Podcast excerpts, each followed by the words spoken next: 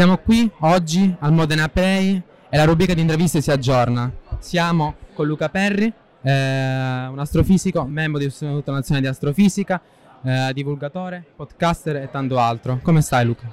Tutto bene, grazie, a parte il caldo. Però. Eh. voglio iniziare con una domanda. Eh, sono passati ormai tre anni dalla prima foto ad un buco nero e quello che mi chiedo è la ricerca spasmodica uh, di qualcosa così oscuro per noi è fonte di bene o di male per l'essere umano? Eh, l'essere umano da che diciamo ha iniziato a evolversi anche culturalmente ha sempre cercato di spingersi sempre oltre e a guardare anche ciò che quasi non si pensava si potesse guardare. Quindi io la vedo sicuramente come un qualcosa di positivo. Eh, riuscire ad accordarsi a livello mondiale, a creare una comunità che lavori tutta assieme con uno scopo che apparentemente sembra inutile per la nostra quotidianità, ma che in realtà ci spinge a trovare orizzonti e a superare orizzonti che pensavamo fossero dei limiti insormontabili, per me è assolutamente un esempio ottimale di quello che può fare l'umanità quando si riunisce invece che dividersi in confini. Eh, andare oltre i confini, volevo continuare su questo argomento. Uh, ricerche che prima uh, fanno ridere la gente, poi la fanno riflettere, è il motto degli Nobel. Uh, sono passati ormai tanti anni nel tuo TEDx di Varese. Volevo chiederti cosa è cambiato per Luca in questi anni e cosa credi possa arrivare per lui? Allora, cosa credo possa arrivare non ne ho la più pallida idea. Cos'è cambiato? Eh, mi, mi, piace dire molto poco, mm. nel senso che quello che era eh, il mio entusiasmo all'epoca nel, nel, divulgare la bellezza della scienza e perché per me la scienza è fondamentale, perché per me la scienza è un gioco, è rimasta tale. Sono cambiati magari i modi di farlo, ho esplorato nuove soluzioni come può essere un podcast, eh, però non è cambiato lo spirito e quello credo sia la cosa principale, almeno per quanto mi riguarda nel mio lavoro. Eh, è un lavoro bellissimo che per me quasi non è un lavoro, proprio perché è una mia grande passione e sono contento che sia rimasto lo stesso da questo punto di vista. Ok, adesso parlando metaforicamente, la gravità eh, ci ricorda di rimanere con i piedi per terra o ci sprona a volare? Non solo ci sprona, secondo me, ma ci aiuta a volare, nel mm. senso che eh, quando l'essere umano studia quello che è un eh, possibile limite, mm. eh, quello che fa è capire come funziona quel limite e trovare nuovi metodi innovativi per superarlo. Come abbiamo fatto, dicevamo prima, nel caso del buco nero, la gravità, metaforicamente parlando, fa la stessa cosa. Noi abbiamo studiato il funzionamento della gravità per trovare il modo di aggirare il mm. limite che ci imponeva. Quindi non solo ci ha spronato a superare i nostri limiti, ma in fondo ci ha dato anche una mano a farlo. Luca, io ti ringrazio. Grazie a voi. Eh, volevo farti un'ultima domanda. Cos'è per te il Modena Play? E cosa rappresenta secondo te al giorno d'oggi? Allora, Modena Play è secondo me il modo di condividere per tantissime persone eh, in un solo momento ritrovarsi e, e, tornare tutti bambini e sognare assieme. Um, c'è un detto, diciamo, un, eh, un, proverbio africano che dice quando si sogna da soli si sta solo sognando, quando si sogna tutti assieme è la realtà che comincia e trovarsi tutti assieme ogni tanto a sognare produce sempre delle nuove realtà. Ti ringrazio. Grazie a voi. Siamo. Salve, siamo qui a questo nuovo episodio di Intraviste e ci troviamo al Modena Play. Siamo in compagnia di Adrian Fartade, Ciao. divulgatore scientifico, dieci anni su YouTube con il suo progetto Link for Universe eh, e volevo iniziare a farti un po' di domande. Dimmi. La prima è, cosa ti rende felice? Oh, bellissima. Um, credo che una delle cose che mi rende più felice è mm, la, um, condividerlo con altri. Cioè, è molto bello quando vedi qualcosa di bello e poi tipo, vedi un tramonto stupendo e puoi trascinare qualcun altro e dici, tu guarda, hai visto? Um, credo che sia molto umano e molto bello poterlo vivere insieme. Uh, anche cose piccole, anche cose che non sono enormi, possono produrre enormi gioie e felicità quando sei con qualcuno con cui ti trovi a tuo agio. Quindi penso che ci sia molto sottovalutato quel senso di leggerezza di quando stai con qualcuno e ridi per cose stupide. Eh, penso sia una delle cose più difficili da fare, ma quando succede, meraviglioso. Ora vorrei fare una piccola citazione in Interstellar, dove viene sì. detto se la scienza è ammettere ciò che non sappiamo, come possiamo combattere contro le paure dell'essere umano? Oh, non dobbiamo combattere. Uh, le paure fanno- faranno parte di noi. E i- cioè, allora, ti è mai capitato in casa di sentire un rumore strano e improvviso Sì. e ti sale paura?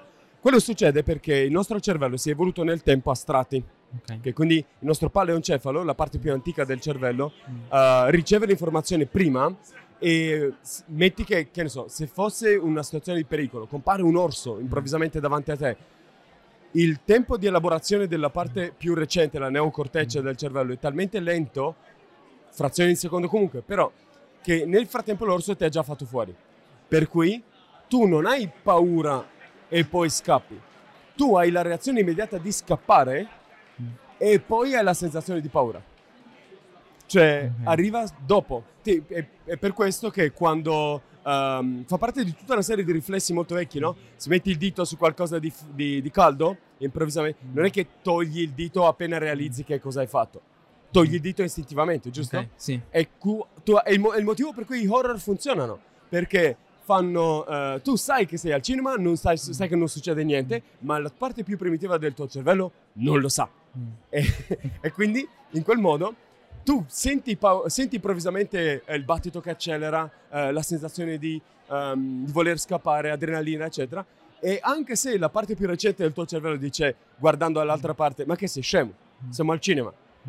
Comunque tu senti quelle sensazioni. Ora, se sei in casa e senti quella sensazione di, oddio, è successo qualcosa, Mm.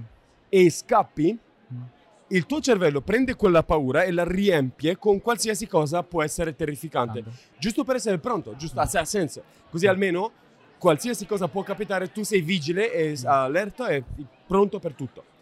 Ma se tu invece di scappare resti lì, torni a vedere che cos'è, resti a contatto con la tua paura, non cerchi di andare via, ma ci- ci- la guardi, capisci ok, è la finestra che scricchiola e fa men- molto meno paura. Anche se è un orso, Mm.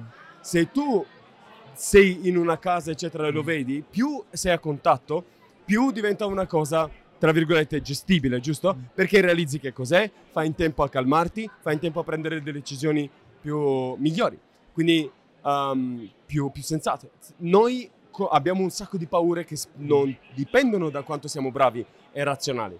Per quanta scienza possiamo imparare, avremo comunque paure. Fa parte di chi siamo. La differenza degli esseri umani ora è che noi abbiamo gli strumenti per, quando proviamo paura, rimanere calmi. E invece di entrare in panico perché, che ne so, c'è una. quando sta la pand- l'inizio della pandemia, Mm. hai la possibilità di rimanere calmo e dire: Ok, cosa devo fare? Non uscire, mettere la mascherina, lavarmi le mani. Se invece vai nel panico, non ti sta aiutando, non, non fai niente di che. Ma anche quando vai nel panico, tipo, se guardi i eh, video di terremoti ed emergenze, qual è la prima cosa che fanno tutti gli umani? Se c'è Correre. un terremoto qui. Scappare, correre. Sì, ma dove? Eh, via da dove sono e cercando di uscire fuori. Ok? Ma tipo, se ci fai caso, tutti quanti cercano altri esseri umani.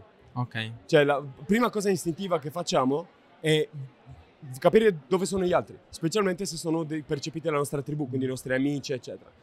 Perché noi sotto sotto sappiamo che siamo delle schiappe. Non abbiamo artigli, non abbiamo superpoteri, non riusciamo a vedere al buio, siamo- non siamo granché. Eh, la nostra carta vincente è lavorare insieme. Per cui se noi riusciamo a lavorare tutti quanti come gruppo, aumenta tantissimo le nostre possibilità di sopravvivere. Per cui istintivamente gli umani, anche se nessuno gliel'ha mai detto, anche se non ci hanno mai pensato, a livello proprio animalesco, appena c'è un'emergenza, cerchiamo altri umani per stare insieme con loro. Che è meraviglioso, quindi ci sono delle cose che fanno parte della nostra natura che prescindono dalle nostre conoscenze scientifiche. La cosa che dobbiamo fare è eh, ricordarci che la scienza è uno strumento equivalente ad avere un martello, ad avere... È uno strumento in più per risolvere problemi che abbiamo intorno. Ma ah, se tu hai un martello, però sei nel panico, non farai niente di utile lo stesso. Hai comunque bisogno di calma e mente fredda per sapere cosa farai. Quindi è uguale, anche se abbiamo la scienza, la conoscenza, anche se sappiamo tutto, se non sei calmo, te ne fare niente. Abbiamo il tempo per un'altra domanda. Eh, sì, e fate volevo chiederti: tu sei, hai riferito prima alla pandemia, ok? Sì, periodo della pandemia è stato un periodo molto particolare, sì. dove eh, oltre alla paura eravamo allora, oscur- oscurati da tutto ciò che c'era intorno, le informazioni erano poche e ciò che veniva detto molte volte non combaciava con ciò che effettivamente era. Quindi volevo chiederti, Sì. Eh, proprio quando riguarda la, la piaga delle fake news, ok? E riguardando il tuo anche lavoro di divulgatore, Sì. come, come riesci ad affrontarle? E a volte è una piaga per te? O... Mm, secondo me no, cioè il problema è che anche se le persone hanno le informazioni giuste, se non hai una cultura in cui ehm, dai valore a quelle informazioni, comunque non le userai. Cioè, allora, il fatto che abbiamo dovuto spiegare, specialmente ai, ai maschi tra l'altro, tutto questo, perché statisticamente tutte le volte che facevano i test con le, eh, con, eh, sulle mani con delle strisce apposta per verificare la quantità di batteri, di dirgli dopo che vai al bagno lavati le mani, l'abbiamo dovuto fare per mesi di comunicazione. E appena è finita la parte iniziale dell'emergenza è tornato come prima. Quindi, cioè, già il fatto che abbiamo dovuto spiegare alle persone lavatevi le mani durante la pandemia ti fa pensare che questa cosa doveva essere già chiara prima, no? Sì. Non è doveva essere la prima cosa da spiegare. Um, quindi non è che nessuno, le persone sapevano benissimo che dovevano lavarsi le mani. Quello che non, è, non hanno capito non è l'informazione e- o la fake news o altro, era um, il valore che davano a quella cosa.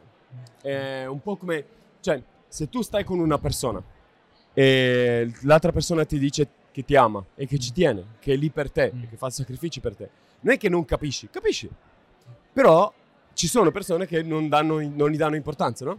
E quindi ti trovi in una situazione per cui magari se sei dall'altra parte tu dici tutti i tuoi sentimenti, quanto ci tieni davvero l'altra persona, l'altra persona dice no, no, ho capito, ho capito. E si accorge di quanto davvero ci tenevi quando poi la relazione finisce. E allora dice, ah, ok. Quindi um, questo è per fare esempi facili su come no- noi non siamo degli animali che si nutrono di fatti nudi e crudi. Noi li viviamo in una cultura, con delle emozioni. Uh, quindi se anche riceviamo un fatto, però non combacia con come noi ci sentiamo emotivamente, lo ignoreremo. Mm. Troveremo un modo per dirci sotto sotto, eh, ma non è davvero così.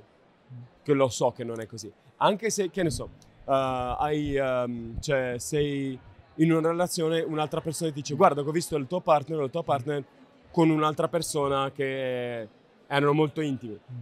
Te potresti avere la reazione e dire, no, non succederà mai. Perché va in contrasto con come tu ti immagini l'altra persona e inventerai tu qualsiasi scusa. O anche al contrario, che tu ti immagini tutte le paranoie e ti dirà guarda che erano solo amici, cioè camminavano per strada. E tu sei così convinto che quella persona ti tradisce che ti immagini tu che davvero lo sta facendo a prescindere da quello che farà. Per questo, secondo me, il lavoro grosso per affrontare fake news non è solo dare informazione alle persone, ma creare un ambiente dove possono sentirsi eh, emotivamente più coinvolti in quello che è il- la, la scienza, l'importanza del perché lo facciamo, e che non si sentono alienati, distanziati e che capiscono che diano un valore. Mm. Nel momento in cui pensano che quella cosa è importante per loro, prestano più attenzione e e verrà istintivo vivere queste informazioni in un, eh, un ecosistema di valori interiori per cui poi li, li- li usi nella pratica. Tutto lì. Per cui è vero che dobbiamo concentrarci su fare comunicazione, ma solo le informazioni là fuori non risolveranno tutto. Ehm, è ancora più importante, secondo me, ora, al di là della pandemia, una cosa che è super sottovalutata e ci tengo sempre a dirla, eh, riguarda le malattie mentali, ansia, Eh. eh, problemi che normalmente le persone affrontano al psicologo perché abbiamo ancora questo grosso stigma che c'è intorno e per quanto tu hai le informazioni, se ci fai caso, anche se abbiamo sdoganato le informazioni, le persone hanno comunque la sensazione che, se, che possono risolvere il problema da loro. Se io sono triste, se sto male, se mi sento un po' giù, un po' depresso, insicura, eh, lo risolvo da me. Faccio da solo, magari faccio una passeggiata o altro. È vero che se ti rompi un braccio Mm. e lo tieni fermo, sì, l'osso si ripara. Sì. Solo che si ripara in una posizione tutta storta e strana, no? E poi magari non puoi più piegare la, la mano. E infatti per questo Cioè- volevo anche ringraziarti del video fatto da te per descrivere il- la fine dell'anno del 2021, il video finale, Sì, dove sì, parlavi sì. proprio di questo, affrontavi uno dei tabù più difficili del mondo di web, quello delle malattie mentali. E non è eh, così immediato e semplice pensare che si possa arrivare a questo punto dove vediamo che c'è un sistema che non tutela, che non aiuta e che non agevola le persone a sentirsi se stesse sul web e non li aiuta fuori dal web. Cioè, ma, vabbè, abbiamo due grosse cose che ci diciamo di continuo che non sono vere, e però continuiamo a dircele perché ci piace come suonano. Una è che siamo tutti speciali e se da una parte è bello e suona bene, ci dà la sensazione che anche i nostri problemi poi sono completamente unici e isolati da tutto il resto del mondo. È pieno di persone che sono come noi. Tutti gli altri, nessuno va in giro felice ed è genuinamente senza insicurezze, senza paure. Tutti siamo spaventati, tutti siamo insicuri, tutto quello che è intorno a noi la società è inventata e non abbiamo alcuna idea di come andrebbero fatte con certezza le cose. Stiamo cercando di capirlo. Quindi quando sei, ti senti spaventato e solo, non sei davvero solo. Gli altri che magari è facile guardare e dire oh, guarda come le altre persone, perché tutti quanti gli altri sanno benissimo quello che devono fare, sono sicuri, tutto funziona bene e io, uh, solo io mi sento così. Perché abbiamo questa cultura di uh, super individu- tutti sono speciali e quindi per quello ci tenevo a parlarne su internet. E l'altra, la seconda cosa è uh, c'è poco tempo. Cioè la vita dura poco, poco, non è vero, dura un sacco, tanto. Qualsiasi problema puoi avere hai tutto il tempo per risolverlo. Hai tutto il tempo per dimenticare chi ti ha fatto male, superare traumi e hai tutto il tempo per prendere nuove lauree, uh, fare nuovi viaggi, avere nuove storie. C'è un sacco di tempo. È solo che noi, come animali, abbiamo la percezione solo limitata al presente. E quindi abbiamo sempre la sensazione che il tempo è pochissimo perché presente è un istante.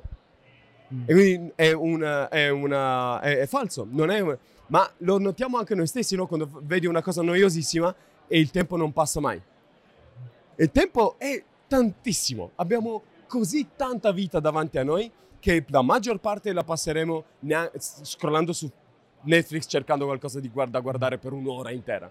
Uh, quindi non è, non è, che non ci manca il tempo. Però finché ci diciamo cose come, mio Dio, devi fare tutto finché sei giovane, la vita dura pochissimo, cioè, ci audiamo questi, questa condanna da mm. soli sul fatto che se arrivi a una certa età e non hai fatto ancora tantissimo, allora sei un fallito o una fallita, oppure che devi avere delle scadenze, devi riuscire a fare entro questo della tua vita qualcosa, uh, ti devi sposare, devi avere una relazione. Mm. Non è vero, no, no, noi siamo meravigliosi perché siamo creativi, perché giochiamo, perché ci divertiamo. È quello che fanno gli esseri umani.